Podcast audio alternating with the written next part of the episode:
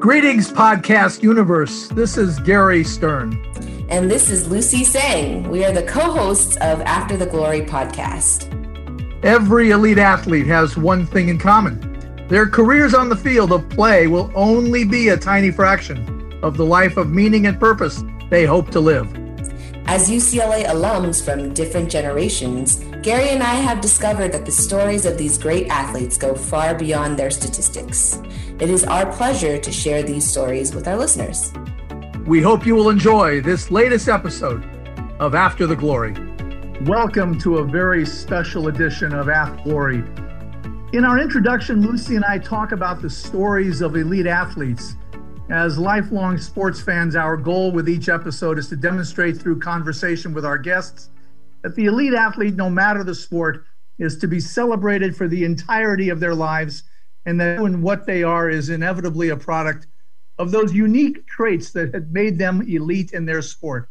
A few weeks ago, we shared with you the lives of three amazing young women most of you did not know. They were amateur figure skating competitors, then show skaters with Disney on Ice, who brought joy to thousands and now are carving out their futures away from the ice. Today, we are incredibly privileged to welcome not just another figure skater, but arguably the greatest male figure skater of all time, a true GOAT who never really left the sport, but instead continues to teach each of us what it means to be an elite athlete, and even more important, an elite person. Scott Hamilton won four consecutive U S national titles from nineteen eighty-one to nineteen eighty-four, the world title in those four years, and the gold medal in the nineteen eighty-four Olympics. He went on to an incredible professional career as the founder of Stars on Ice and as the passionate figure skating commentator on C B S and N B C for many years. But Scott's story is so much more powerful as he now shares with us on his new podcast, Live Your Days. Scott, welcome to After the Glory. Wow, that was a huge introduction. Do we have any time left to talk? Just kidding. We do. You know, we start usually at the beginning, and I have to tell you that some years ago I was making a business trip into southern part of Ohio, and I flew into Detroit. On the drive down Highway seventy-five, as I passed a little town called Bowling Green, yeah. There's a sign that says, Home of Scott Hamilton, World mm-hmm. Champion. Tell us about Bowling Green and growing up there. Oh, it's wonderful. It's, you know, a small town. It's uh, it's sort of a split kind of evenly between the university, people that work at the university, the people that just support the town, and then agriculture, which it's surrounded by cornfields, soybean fields, tomato fields. I mean, there's just all kinds of agriculture around Bowling Green. So it's the flattest place on the planet, thus the name Bowling Green. And it was just a wonderful place to grow up. My parents were both school teachers. My dad was a uh, professor of biology. Uh, and and was really involved in all the earth sciences and very tough as a as a professor. A lot of people didn't really enjoy his class. And then my mom was a second grade school teacher, uh, worked her way up to be an associate professor in the home economics department, specializing in marriage and family relations. So she was, you know, my dad was very strong, tough, was in R O T C, you know, in college, you know, never took a drink, you know, it's just really focused and very disciplined. And, and my mom was nurture by nature. You know, she was very loving and very, you know, always extending herself. And, and, uh, you know, it's sort of like uh, they were extremely opposite in their approach to life, but they were a, an incredible match. Your challenges started early. How, tell us about those challenges and how you got into figure skating. Well, I, you know, it was my, my my challenges were my parents' challenges. My mom uh, really wanted a big family, but she uh, struggled. You know, she would carry a child to birth, and and, uh, and the child would not survive. Um, and so she had a lot of devastation uh, in her life trying to build this family. My sister uh, was the only birth child in the family. I was the first adopted child. So, you know, and I always joke that when you're an adopted child, there's a lot of, you know, there's an open mind. You know, and when you have a birth child, there's expectation, right? You know, if you're uh-huh. in academia, expect them to get really be smart. If you're in athletics, you expect them to be really super, you know, into sports. You know, for me, it was just sort of like, let's just sit back and see what happens. And um, and they were wonderful, wonderful parents. You know, they were just incredibly loving and very supportive of anything and very open-minded. And uh, to this day, I, I carry so much of who they were um, as far as their identity, who they were politically, who they were, um, you know, just spiritually, and, and just, you know, I take a lot of their parenting styles with me to my own family. Scott, uh, I asked this of our previous guests. I'll ask you as well. Why your sport? Why ice skating? Why figure skating? Uh, well, you know, it's just sort of an accident. Like any great thing, you know, it just sort of just happens. You know, uh, um, you know, I, I am a man of faith, and I kind of look back on that now, and it's like you can look at uh, things as being coincidental, or you can look at them as God-scheduled opportunities. And and I was very sick as a child for four years. I was in and out of hospitals. They couldn't come up with a determination of what was causing my illness, and Uh, finally, uh, you know, the last the hospital I was in, they just sort of gave up. They just sort of said, you know, we don't know what this is. We can't diagnose it. Go home, live a normal life, see what happens. And it was when we got home um, that I, we, you know, my parents desperately needed a morning just to recharge their batteries because of this four-year journey. And so um, uh, our family physician, you know, came to my parents with sort of an intervention and said, look, Saturday mornings, there's a brand new facility at the arena at the um, university that I know you know about. They teach kids how to skate on Saturday mornings from eight to noon. Why don't you just let's just uh, we'll take them to the rink, and you guys can charge your batteries. And so I started going to the rink, and I'd never been around so many well kids. And after a couple of weeks, I realized that I could skate as well as the well kids. And after a few more weeks, I realized I could skate as well as the best athletes in my grade. And for the first time, I tasted self-esteem, and it's a really super powerful agent. Uh, once, you know, you feel good about yourself, your whole world changes, and skating gave that to me. But skating wasn't something that you were an overnight success in. In your opening podcast episode back in October, you talk about all the falling, all the last place finishes. Yeah. How does somebody stay in the sport with all of that failure in order to become not just good, but the best? You know, I think it just begins with the love of what you do. You know, if you really love what you do, you know, results take on a different identity. You know, it's the day to day. You know, the day to day is so enjoyable and so much fun that, you know, when you get to those competitions and they don't go well, you know, it's kind of like, well, that was, th- those were minutes, and you don't want to trade in those minutes. You know, it's like you don't want to trade in all the hours and weeks and years and months for those minutes, right? So, Um, you know, you just sort of figure, well, that didn't work. Let me figure this thing out. So you try a little harder, you do things a little bit differently. And, and sooner than later, you know, you, you realize that you're starting to get stronger, and you're more in touch with who you are, and you mature. And, and so, um, yeah, the, you know, regionally, I was pretty good. Sectionally, I was average. And then nationally, I was a disaster for the first uh-huh. three years. And then, um, I started to figure it out. Like I, I'm not training well. I don't, I don't like figures. I don't, you know, there's a lot of things that I wasn't competitive in because I didn't apply myself as much as I should. And so you just learn, and you grow, and you mature. And then those little lessons, you know, start to kind of become something you understand. And it's pretty exciting when those little uh, breakthroughs happen. And when we come back on After the Glory with our special guest, Scott Hamilton, we'll ask Scott about the blood, sweat, and tears that led up to the highlight of his figure skating career. Thinking about a new or used car? Think Infiniti of Thousand Oaks. We've been serving Thousand Oaks in Southern California for years. We have new, used, and certified pre-owned Infiniti vehicles available now with many special offers. There's something for everyone at Infiniti of Thousand Oaks, your home for the best deals on Infiniti cars. With the COVID pandemic, we offer contactless sales. Call our office at eight oh five, two six two, seven four four two or visit Infiniti of Thousand Oaks. Pick out a vehicle and we'll deliver it to your home or office with all the paperwork done with the power of the internet.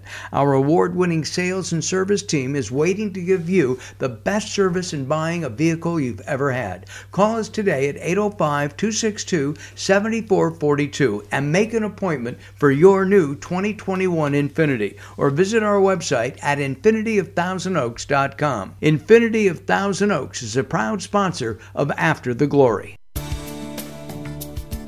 Hey, this is Lucy Tseng here from Resiliency. I am a certified life coach focused on working with athletes and like-minded people in finding and pursuing success in life outside of sports. My goals are to serve as an accountability partner and offer different perspectives while my clients are facing big challenges and decisions. I also lead workshops and offer group coaching on topics such as avoiding burnout or transferable skills. Follow me on Instagram at Resiliency, R E S I L I E N T S E E, underscore coaching, Resiliency underscore coaching, for more information. As a co-host of After the Glory, I am excited to share my expertise in working with athletes and look forward to connecting with all you listeners to learn more of your stories as well. And we're back on After the Glory with our special guest, Scott Hamilton, with my co-host, Gary Stern, and this is Lucy Tseng on After the Glory. Scott, I asked this of the young ladies who were featured just a couple episodes ago. Tell us about what training for figure skating looks like. I mean, most of us who watch and spectate think that you get on the ice and you do all your triple axels and flips and twirls, but w- what is training for figure skating? What do you have to do? Well, I, I mean, it, it's, it starts the first step, you know, it's just that idea of teaching those tiny little muscles um, in your body to that support the big muscles to understand the whole idea of sliding and, and moving. And, and then you, you get into the more uh, technical things of, you know, edges, you know, forward, backward, edge quality, all those things. It's just skill progression. And um, as you take on skills, you know, you don't think about them anymore. You know, it's it's like, you know, if you're a skater, and it's funny because we I teach a little boys class on Wednesdays and Fridays um, at our skating academy. And to see these boys who are like scared to death their first time on the ice to now just step on the ice and go, it's kind of that that's what it becomes. It's second nature. And all those skills that you acquire by falling on them a thousand times, mm. um, they become second nature. And so it's just, you know, teaching your body muscle memory. It's it's all those things of timing and and uh, putting yourself in the right physicality and the right, you know, being strong enough and quick enough to do these things.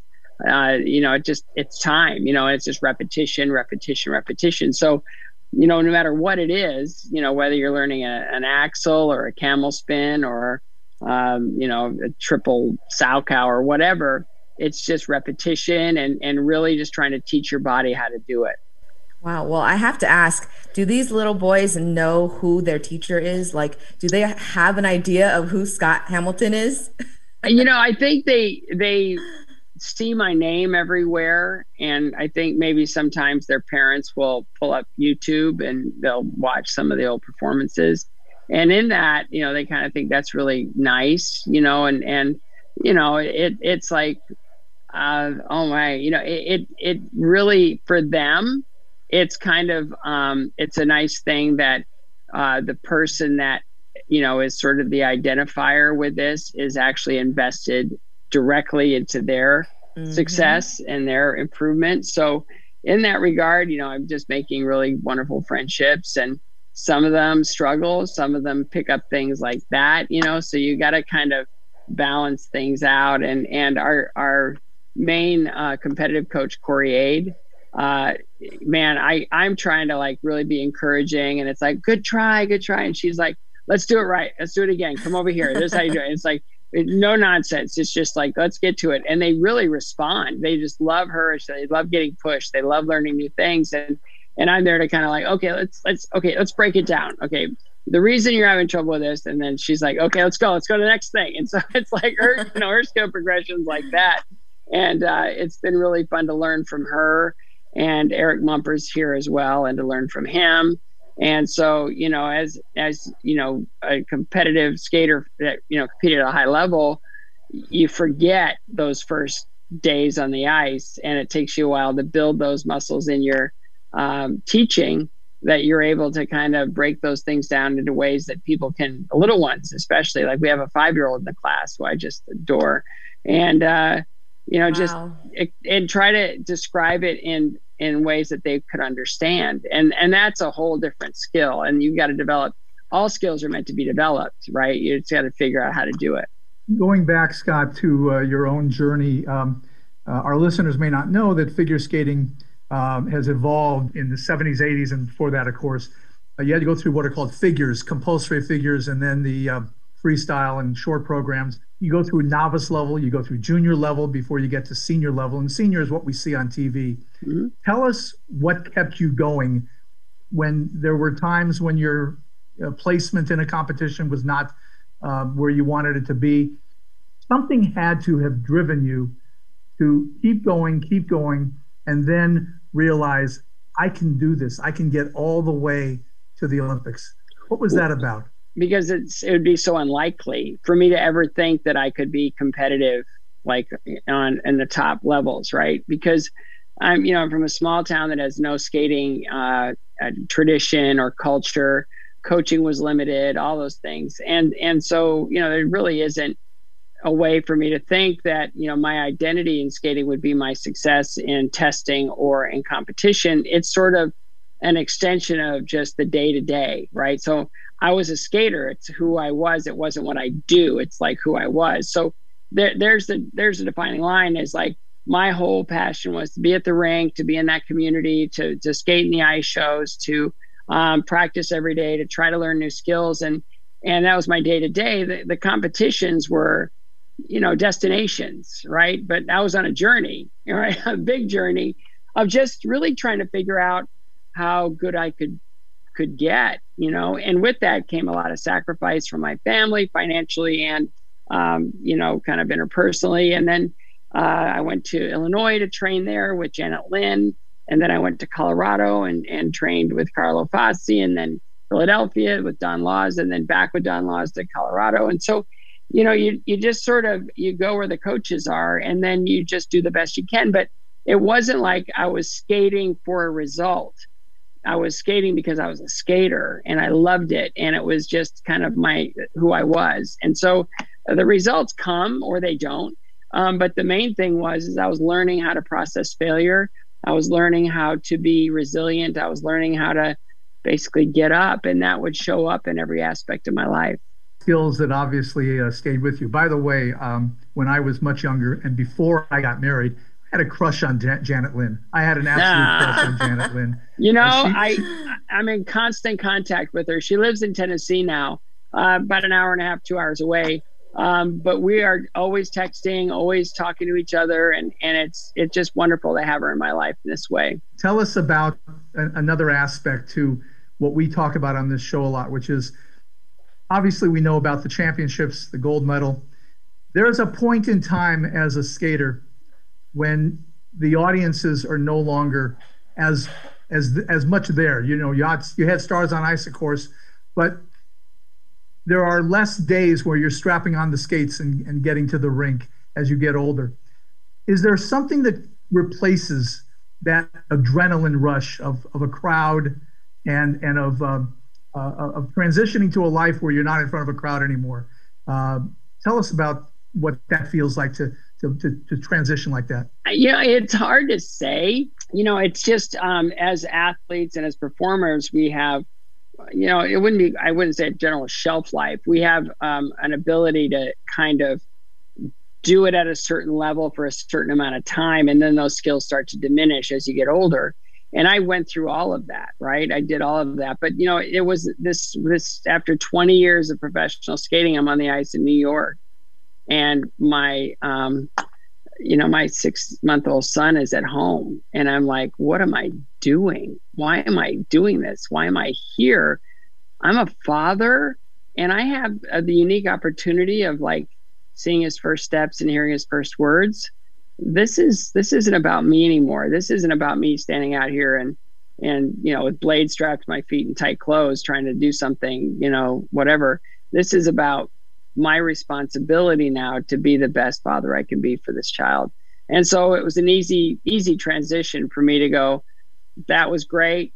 It lasted a lot longer than I thought it was going to. Next, let's be a good dad. Lucy? When we come back on After the Glory, Scott will ask you to share with us life off the ice. Since nineteen eighty, Woodland Hills lawyer Gary Stern has been known as a lawyer's lawyer, passionate about his clients and equally passionate about bringing honor, dignity, and respect to the legal profession. Gary Stern represents folks seriously injured because of healthcare negligence, defective and dangerous products and property, neglect in long-term care facilities, and careless operation of cars and trucks. He has successfully resolved hundreds of cases for his clients, providing them with the financial help they needed during trying times. Gary Stern is a member of the prestigious National Trial Lawyers Top one hundred, active with Consumer Attorneys of Los Angeles and California, and is admitted to the bar of the Supreme Court of the United States. And most important, I am proud to call him Dad. You can reach Gary Stern at eight one eight, seven one zero, two seven one seven or visit his website at w w w dot stern law dot org. And we're back on After the Glory with my co-host, Lucy Tseng. Uh, this is Gary Stern and our very special guest, Scott Hamilton. Uh, Scott, the uh, all of the accomplishments as our U S national champion, world champion, and Olympic gold medalist, um, they were made you one of the most popular skaters in the in the country. Then you stayed with Stars on Ice and broadcasting. But tell us a little about something that happened in terms of a health diagnosis that changed everything for you. How old were you, and when did that, uh, how did you deal with that? Uh, the, the big one, um, there's been a bunch. I, I call it my unique hobby of collecting life-threatening illness. Um, the big one was ninety-seven. You know, we, um, Sergei Grinkov, uh, we, we lost him in ninety-six. And so the next year I'm on tour, and I've been working really hard for a long time. It was my thirteenth year as a professional skater. And I never thought if I went four years as a pro skater, because, you know, male skaters weren't really coveted at all back then, um, or really wanted or appreciated. You know, I had to kind of make it up as I went along. I thought if I can get two to four years of professional skating, that'll give me a financial base, and I'll be able to kind of whatever's next. And so I'm in year thirteen, and, and the, the numbers, the attendance was just doing this, right? And I just, um, I was having a hard time with some abdominal pain and energy. And, and I just, I didn't take it as anything more than just working too hard and being exhausted and mentally, emotionally, physically shattered. And uh, we got to uh, city fifty of sixty, and I couldn't stand up straight anymore. And I realized that I had something, something was wrong. And so I was in Peoria, Illinois. I went into an emergency room just to get a checkup so they can give me some medicine to take care of my abdominal pain. I thought it was an ulcer. And uh, then I just keep, you know, get through the rest of the tour and then rest up when I got home. And uh, it was there that um, the doctor just sort of sat me down, and he said, "We found a mass." And, and I go, "What, a mass, really?" Because um, it's kind of funny because nobody's ever used the word mass in description to me before. And he goes, "No, you... This is this is serious," and um, he said, "You've got to." Uh, he goes, "If it were me, I'd take care of it right away. It's it's either benign, malignant, or something else." And it was in that moment I realized that I was being diagnosed with uh, the same disease that took my mother twenty years before, almost to the month. And uh, the fear was just unbelievable. I just saw myself diminishing and and being really in a lot of pain and sick, and then dying. I, I saw that in my head. And. And um, I don't know if it was five minutes, five seconds, or a nanosecond, that fear flipped into a sense of, of power and clarity of mission and just um, it's fight, just fight, right? I just, it was just like, no, I, I, I just, I determine what this thing, you know, how it's going to define me. And And I, I think a lot of that came out of my skating career of just, you know, you get knocked down, you get up, you know, you fall down, you get up, you get pushed down, you get up, you know. And so, um, you know, I, I, I went into the, the rest of the diagnosis and the um, uh, biopsy and everything with a great deal of, you know, just determination and courage and levity. And and it was kind of surprising to my doctors, you know, it's just, um, you know, they told me I had a, you know, stage two or three germ cell, whatever cancer, you know, testicular cancer. And I was like, I don't want, I don't want that cancer. And, I, and they go, why? And I go, it's, it's kind of like a personal thing. I've, I have like a female audience predominantly, and, and you're, this, these are my boys you're talking about. So I, I don't, and I'm going to have to talk about this publicly. And it's like, I, you know, it's like, come on. And it's like, okay, I'm going to do today's show, and I'll talk to Matt about this, but not Katie, because, you know, it's a guy. And they're like, no you, no, you need to listen and take this seriously. And it's like, you know, no, I don't. And um, And in that, you know, I, I, I saw my mom, who uh, died of cancer in seventy-seven. She came back and she said, you know, th- she would always say things like, you know, um, oh, this chemotherapy, I finally found a way to lose all this weight, you know. And she was always finding the upside of everything. And she said, oh, this chemotherapy, my hair is so awful. These wigs are so beautiful and so easy. You know, it's like, you know, and then, oh, I finally found a way to quit smoking. I love chemo, you know. So I was really wanted to be like her. And um, and so I, I I went through a lot of chemotherapy, and and uh, that was pretty debilitating at times. And uh, I learned a lot. And, and then I had a big major thirty-eight staple surgery in my abdomen, and and then I was kind of um, green light, go back to to life. And and in that I saw it as a second chance. So I I decided to change everything. You know, I just packed up my car one day and just started driving, and I ended up in Uh, Tucson, Arizona for a couple weeks, and then um, from there, Los Angeles, and and I would split time between Denver and Los Angeles, and I found a place up in uh, Westlake Village area that I liked a lot, and I would just hang out there when I wasn't touring or skating, and and that was a really um, it was a good place to recuperate, you know, um, and so I changed life. I changed life completely, and, and it was an amazing experience, and one I really didn't want to go through again. And seven years later, you know, I'm now married and I have a son, and um, I'm diagnosed with a pituitary brain tumor. Uh, that was frightening because they didn't know what it was. They had to go in through I had to, like a hole right here at the top of my head. Where is that? Oh, there it is right there. They went right in through there, yeah. Down in, took a piece of it, and it was there. Um, that they found out what it was. They handed my wife um, some materials on a craniopharyngioma.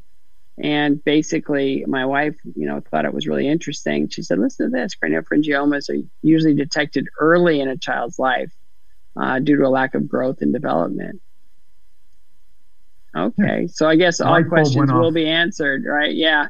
So they never diagnosed my childhood illness. And then, um, I'm thinking that if I was actually born with this brain tumor, which I was, and if they found it in nineteen sixty-six or sixty-five, what would my life look like, you know, with the craniotomy and all the invasive surgeries, and then all the, now, you know, it's like now they have the the, the medicines or the, the uh, hormone replacements that I need in order to live a normal life. But back then, there was nothing like it, and people were suffering in incredible ways. But I look at the brain tumor as an amazing um, gift because it made me the right size, and it kind of every every good thing in my life has come out of that brain tumor. So there's no resentment or anything else. And then it came back, and six years later, and that was surgery. That became, one surgery became nine surgeries, and then that was hard. And then uh, I came back six years later, and since then I've just been keeping an eye on it.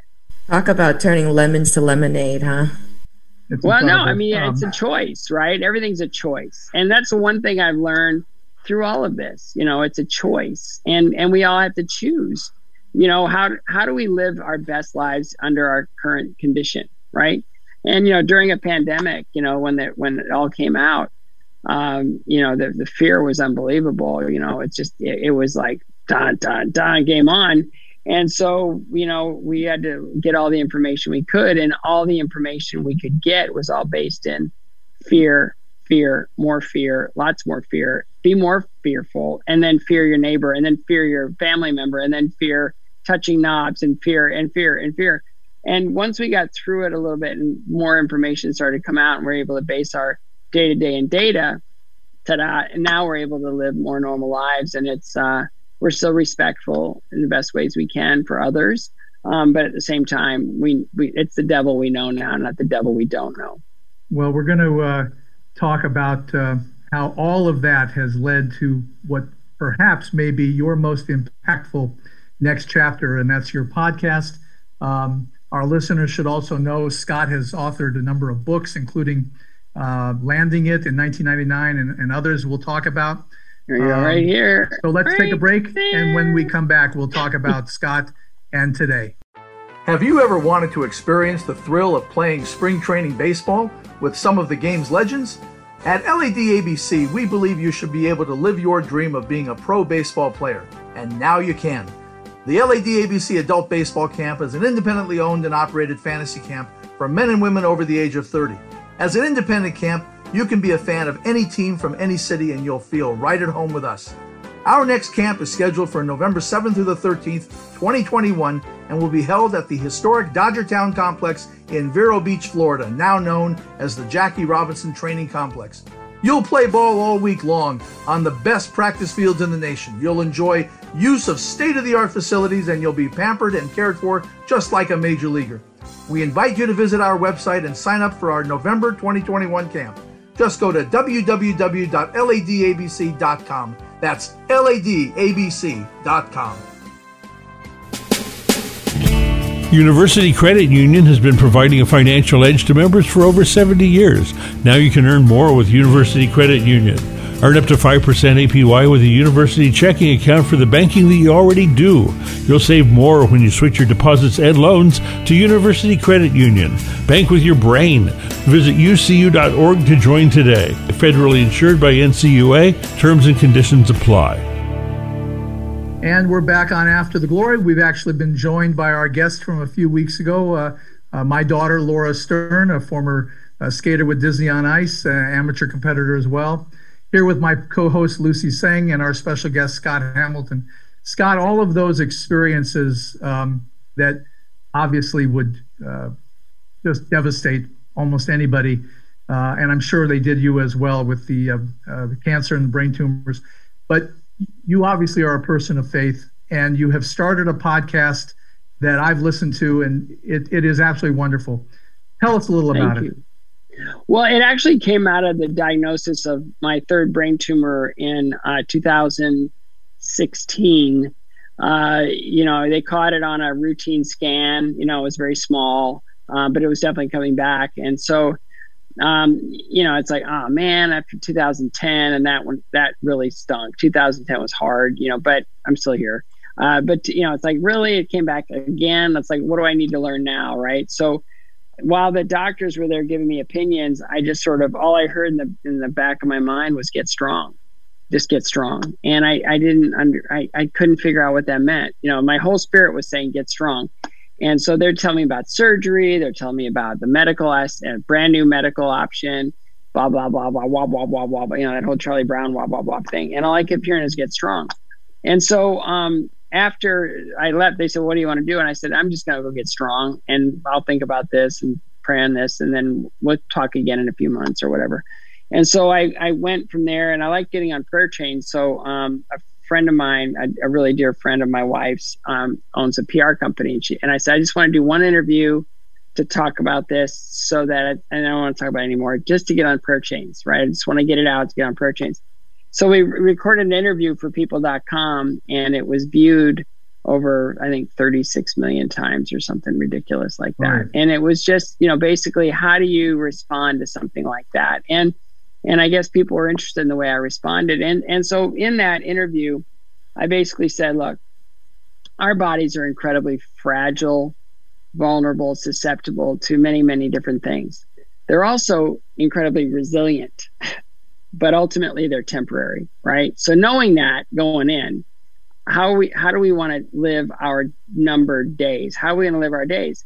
And so it, it, it kind of caught on with a, a production and marketing company here in Nashville. And they said, we, you know, what do you think? What, we can do this big thing. And I said, I don't know, time out. I, I don't, I'm, it doesn't feel like, you know, cause I always try to go with my spirit. Right.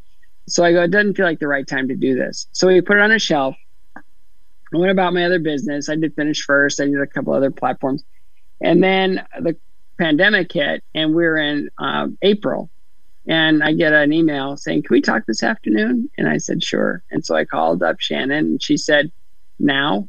And I said, I think now. And so basically we built Live Your Days, um, which is a digital encouragement platform. And it's really meant to allow people to understand that it's their choice and how they want to live their lives and live their numbered days, and and how they, you know, like each year could be a year of growth, or could be a year of rest, or could be a year of of you know change, you know whatever that is. And it's it's kind of like a choice. So there's a thirty day challenge that's part of that, which is really fun. For thirty days, you get an email in your email box saying, um, here's something to think about, and here's a small task to do today. We're never going to tell you to do a triathlon or anything. It's just basically here's something like day one. I'll, you know, it's spoiler alert.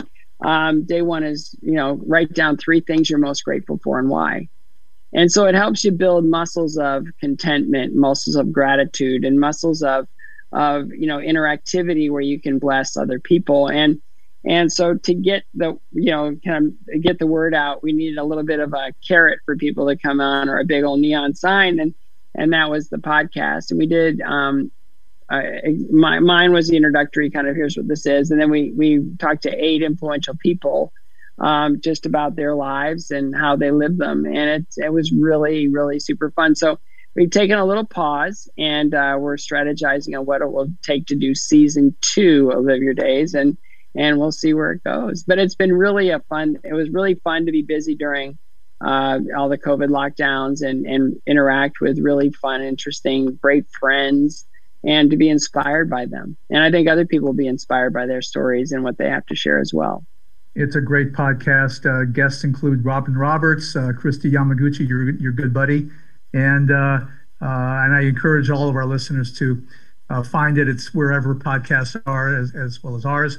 Scott, you authored uh, the book Landing It in nineteen ninety-nine, The Great Eight in two thousand nine, Finish First, Winning Changes Everything in two thousand eighteen. I believe a children's book uh, last year. Is that right? Yep. There it is. Up other side. All right. Yeah, Fritzy Finds there. a Hat.